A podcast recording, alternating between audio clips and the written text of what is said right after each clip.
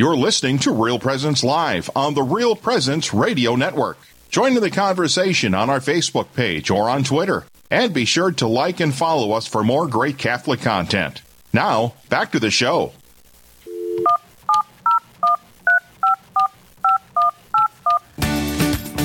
Hey everyone, we're live here on Real Presence Live. Father Brian Christensen and Karen Gibas are your diligent hosts. Today, we're calling the shots. I'd like to pretend. In fact, it's Eli calling the shots back in Fargo, but right now we are going to Straight Talk. Straight Talk is a segment where your questions about the Catholic faith, as well as things that are going on in the world around us, can be answered. Father Brian is on his toes, ready to take any question you throw at him. I don't know. Do you got the hard gloves or the soft gloves on today? We are ready to handle anything that comes our way. We'll right. catch them and throw them back. Catch him and throw him back. That sounds good. well, the number to call is 877 795 0122. And we have some questions to get us started. Father. What's uh, what's on tap first off as we enter into Straight Talk here? So, the first question is off of Facebook. Now, that brings up a good point. You can go to Real Presence Radio Network on Facebook, look for the picture of Father, and comment on that post. And that question will be transmitted to us and we will read it. So, here it is. Robert wants to know whatever became of the Apostle Peter's wife, and did he have any children? Yeah, no, that's a great question. I mean, as we look to the scriptures, we don't have any indication uh, specifically of what happened to the um, Peter's wife or if he had any children. We do know that you know he was hanging out at his mother-in-law's house, right? Jesus goes to the house in Capernaum uh, and or his house where his mother-in-law is lays ill, right? Um, and Jesus performs a miracle in that family in a beautiful way.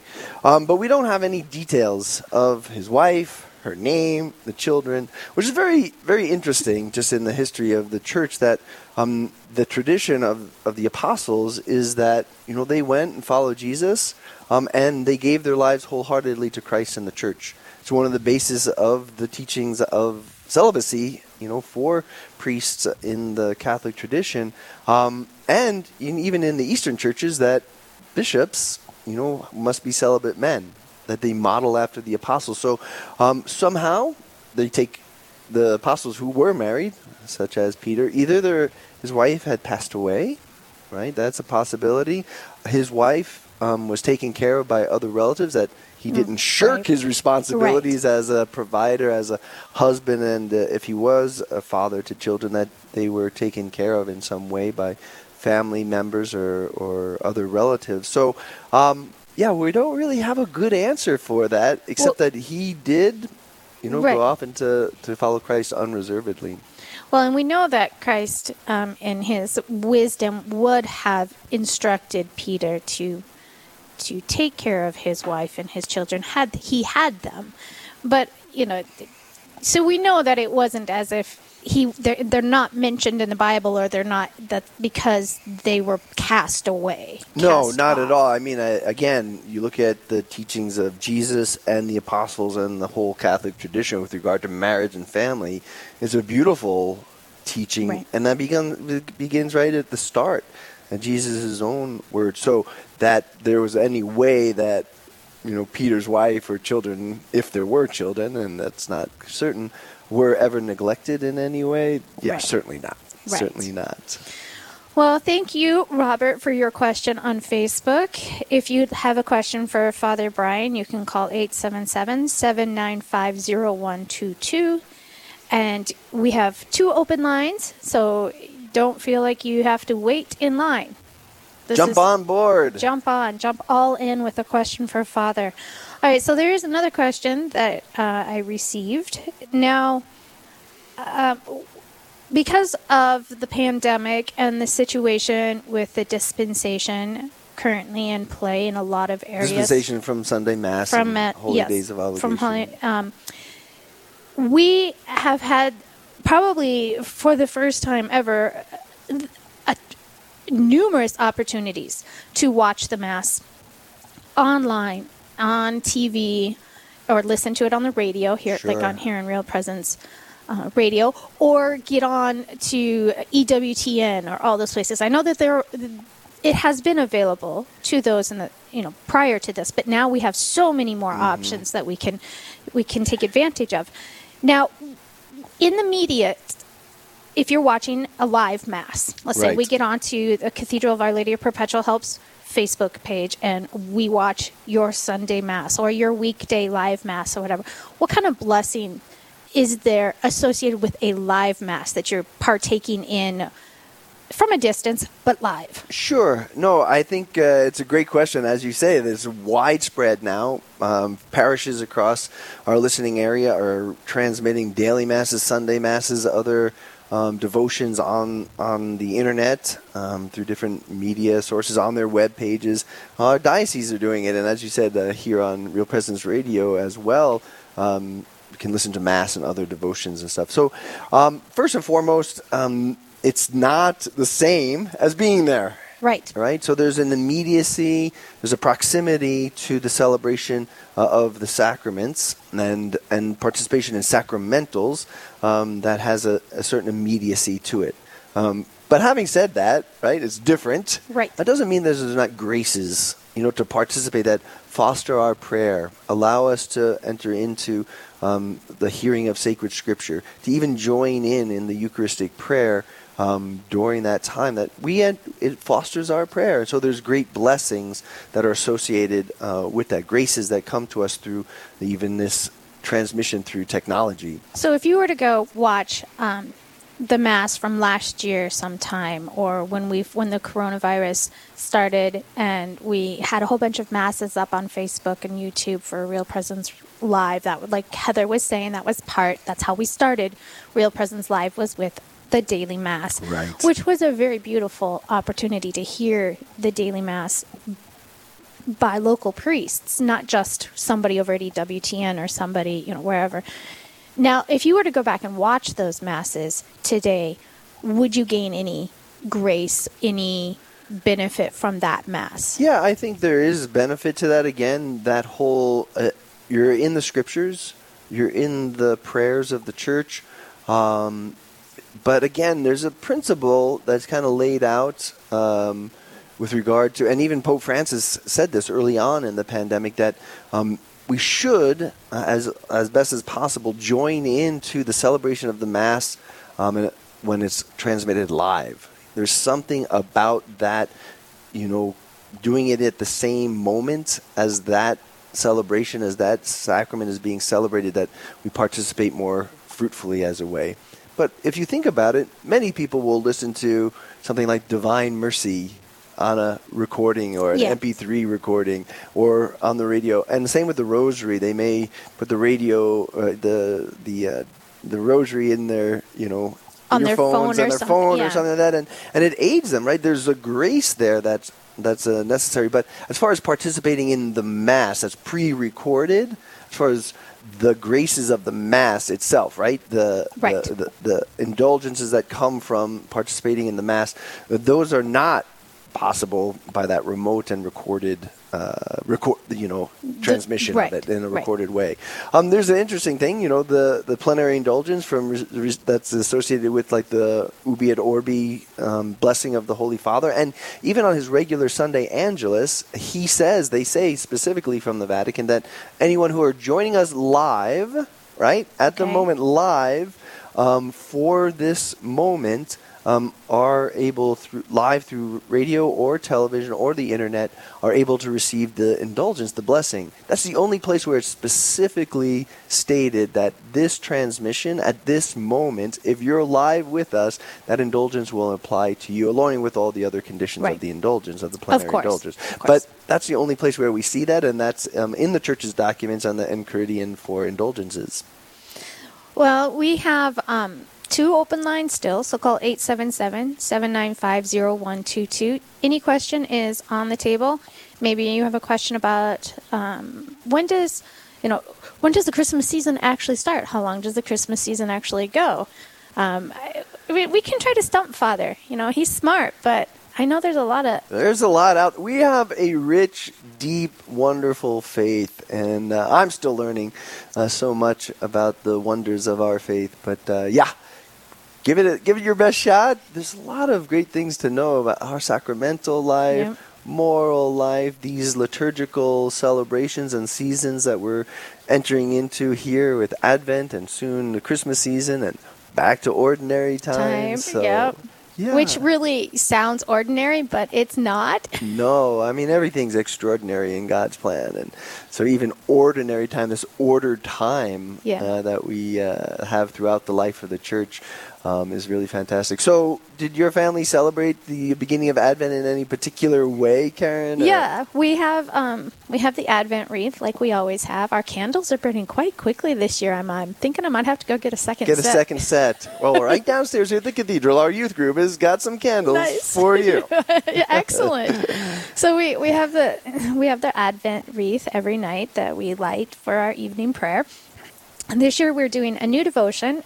Uh, it's called Along the Nativity Trail, and uh, it takes you through imagine aspects. Imagine this aspect of the, the things that are not maybe biblically spelt out that would have happened. What was it like when Mary went to visit her cousin Elizabeth? What was it? You know, those kind of thing. It just stretches your imagination on how the story could have played out. And that's been interesting. Some of my children are having a little harder time with this. weight, but that's not what. That's that's hard, Their, mom. their, That's their meditation is a little distracted. So, for example, you have one that's uh, in your mind that Well, was kind of So it's interesting. The one that's probably caused the greatest controversy in my amongst my children is usually the Annunciation is pictured in all of our art as during the day. Mm-hmm, But in this particular devotion, it challenges you to imagine if it was at night, and if she had just woke up. She was just starting prayer in the morning kind of attitude, or maybe before she went to bed. It didn't necessarily specify if it was in the evening or if it was in the morning, but that angel Gabriel comes and the brilliance of this angel appearing in the night mm-hmm. and how that must have, I guess, been an awe filled moment. And so I thought, well, you know, I kind of like this because even if it did happen during the day or even we don't really perceive the Annunciation as being so brilliant and bright light wise. But when you picture it at night, it gives you a much clearer vision of how bright an angel appearing could have been. Yeah, no, that's really interesting. I remember a piece of art, a beautiful, striking piece of art from the Renaissance. It was in Venice and in the museum, and I can't remember the artist, but um, but the angel Gabriel is breaking through the roof of the house of of Mary, and and so there's wood shattering, there's hay wow. flying, um, and the beams are breaking, and here's the angel busting through the roof, and the, and Mary is just like in her bed with astonishment, and again, like you said, the brilliance of the angel depicted there is just like, I mean, yeah, for whatever, however it Actu- must have ha- ca- yeah. happened that Mary's astonishment could Yeah. not have, you know, it's hard to capture. I It think in our own and understand in our own hearts that God, through His angel, standing there in front of you or above you, speaking. to you. speaking to you and asking you this this question that you know is going to change history. Sure. Like this moment, mankind's moment of victory is upon them. Mm-hmm. Yeah, no, those are those are great, uh, great devotions. Uh, So- I'm just walking through the, you know, the Jesse Tree devotions, Yeah. the history of salvation, the working of of God's plan throughout. Well, it's it's beautiful, and this particular devotion has a poster that goes with it, and so you have a sticker or, or a, a token every day that you put onto the trail, and you you're walking with them through the Holy Land, and, it, Mm. and it's like a countdown to Christmas, but it's it's so great, a nice visual aid. So that that's how we are doing. No, no chocolate behind each day. No. Now the four younger ones do have they do have chocolate advent, Advent calendars. calendars, and then of course the St. Andrew's prayer. Yeah. Okay. We do that every day. So Nice. well, we have someone on the line. Um, so we have Adam from Sioux Falls. Adam, are you there? Yes, I am. Adam, do you have a question for Father? I do. Uh, I called. Uh, there weren't any calls coming in, so I thought I'd throw this one out there. Um, I heard uh, Father Pacwa, Father, I think Mitch Pacwa, I think it was him. Uh, he had an answering session, and he uh, was asked about was God capable of doing anything, and his answer was, I believe, something like God is capable of doing anything that is not contradictory to logic. So my question for Father is, can God change the rules of logic? Can God change the rules of logic? No, Adam, thank you for that question. You know, when John the apostle, John the evangelist, begins his um, his gospel, and we call it the prologue, that uh, first chapter of John's gospel. He uses the, the word for the word made flesh. The word was made flesh. The the Greek term is uh, logos, um, and, and, that really says both the word for logos is also the word for logic, the word for reason, uh, the word for the word, right? So the logic of God is made manifest in His Son, uh, Jesus Christ. Um, that, and that God, in His wisdom and His logic, the ways of, of the world, um, has structured the world with this order, right? And, and order also has the, the Greek term cosmos, right? The cosmos of the world, the order of the world. Um, and the enemy wants to bring so chaos into that to disrupt the logic uh, of God's order. Um, and so um, I think because God creates out of his own being, the logic of his own being, that everything participates in the very being of God, um, that, uh, that God is acting in concert with his, his own being. And what do we know? Again, St. John, going to St. John's letters, um, he tells us something very positive about this logic of God. God is love. So the logic of God interiorly within the processions of the Trinity, Father, Son, and Holy Spirit, is a logic of love. And so that's the logic that he reveals in his creation. That's the logic that he reveals in his son, Jesus Christ. Um, that's, that's the whole logic of the very heart of all being is the logic of love. Um, and so could God change that? Um, it seems to me, you know, and again, just on a philosophical level, that God would not be contrary to himself. Right? He would not be contrary to himself. So if he were to go against, you know, that very thing, he would not be God. He would not be acting out of his very being. Um, because it's the enemy we see throughout um, all of salvation history is the one that wants to change the logic. He wants to disrupt the logic. He wants to go contrary to the logic of love um, and, and bring about his own chaos, his own disorder, um, his own separation of us from God. Uh, and from the logic of God, which is the logic of love. So that would be my answer that there's a consistency in the being of God that he reveals in creation and salvation, and it would not be God who would act to be contrary to himself. Does that, does that help a little bit? Yeah. Good. outstanding. No, Thank you, thank, Thanks, Adam. Thanks for the call. We appreciate it. So, good. Yeah, well, if you want to be a like Adam and call in at 877 795 0122, our lovely office staff will take your phone call and get you on the line for us.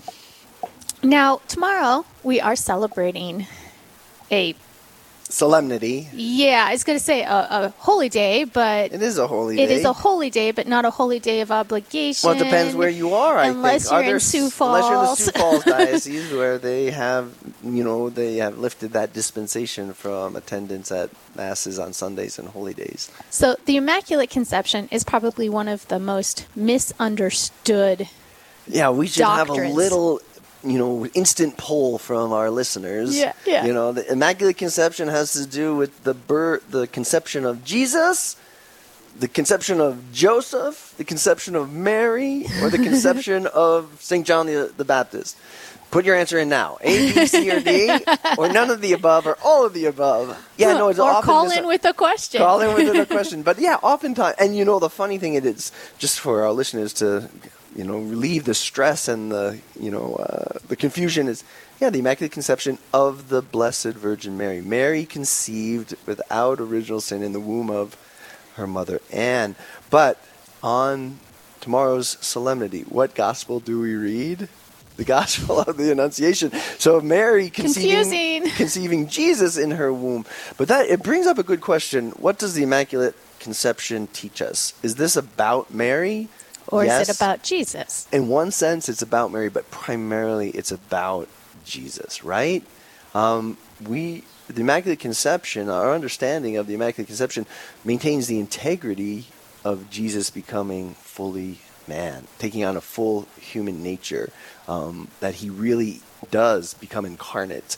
Um, and so, understanding that he really takes on flesh from the Blessed Virgin Mary, what kind of flesh can he take on? Remember, all of our human flesh is tainted Right. with the stain of Original sin. original sin. And so, so can Mary, if if if Jesus is going to take her flesh, really take flesh in her womb, right? Really take on a human nature, not pretend, not you know some kind of vision, not some kind of you know Right, trick, right. di- you know divine trick, but really become incarnate of flesh. Can he take on flesh? He would have to take it all on. He'll take it all on, and he, God cannot intermingle with sin. Sin.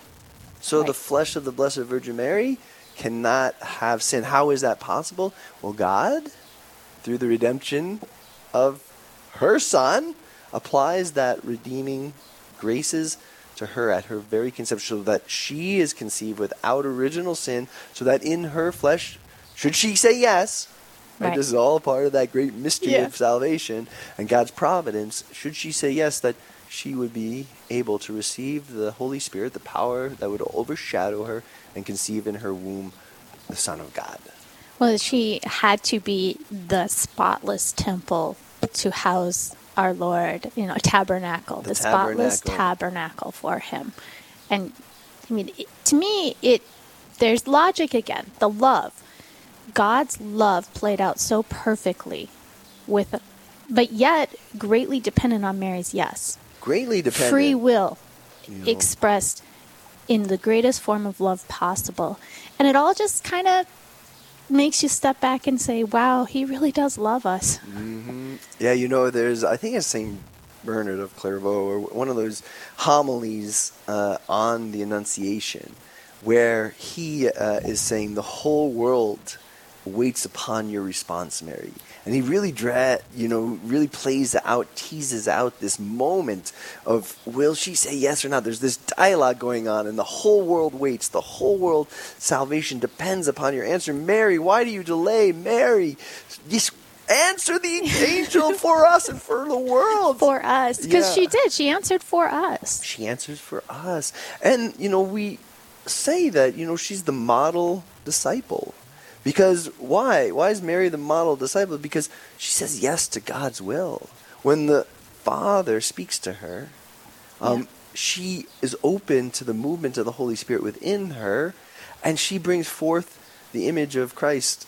First and foremost, we hear St. Augustine say that she conceives of, of God within her heart before she conceives of God within her womb. And so each one of us, like Mary, can conceive God, receive God, and allow Him to take possession of our hearts and minds. Allow the grace of the Holy Spirit so that we might live in communion with Christ and manifest, re- Right. reveal Christ to the world um, like our mother. It's beautiful to have this feast day in Advent coming up to when Christ does join, you know, does come into the world in a for all to adore him, not just Mary sheltering him in her in her tabernacle protecting him and having those intimate months with just him.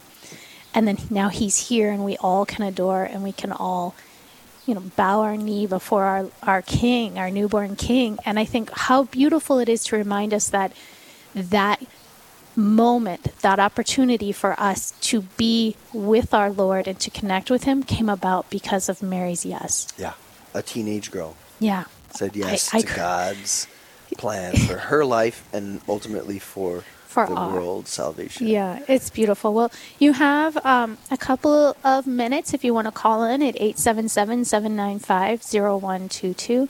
Also, get on Facebook at Real Presence Radio Network. Look for Father's picture and comment on that. And Comment on the picture. Yeah, comment on the picture. I hope it's a good picture. I don't know. Maybe we need don't to get on and yeah, look. Let's see. yeah, it's like, well, what's it's very flattering. It's a very flattering. It's picture. flattering. It's Yeah. good. Someone, You're good. Someone touched it up a little bit. yeah, yeah.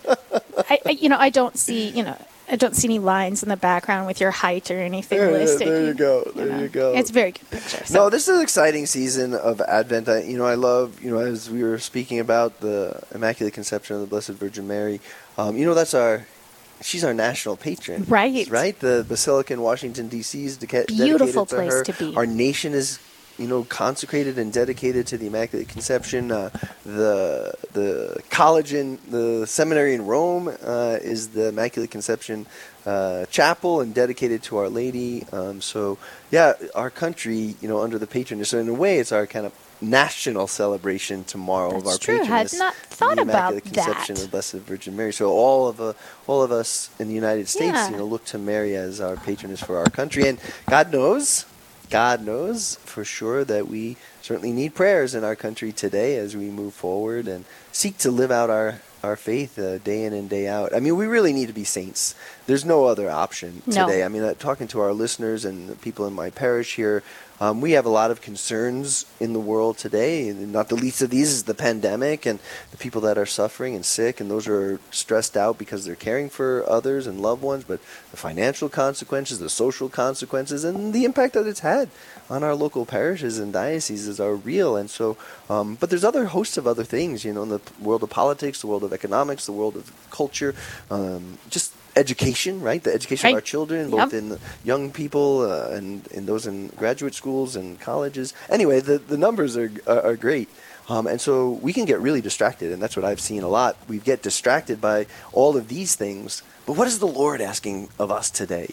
You know, what does God want of us today? And, and just like in every age, all the other ages of the church where there's been persecution or plague uh, or disruption pol- politically or economically or socially, cultural changes, he asks us to be saints. And in those days, whether that's the first century or the 19th century, we've seen men and women, families step up as Rise up to the challenge. rising up to the challenge to live faithful lives in Christ that do change the culture, do Yep. change the political climate, do bring about healing and help because it's Christ at work in us. And if we if we try to do it our own, we're not going to make it. to- We're not going to make it. So yeah, this call to holiness, this call to sanctity, this call to be saints. There's no other option. no. No other option in the world. No, there not Well, thank you, Father, for taking time to answer our questions today.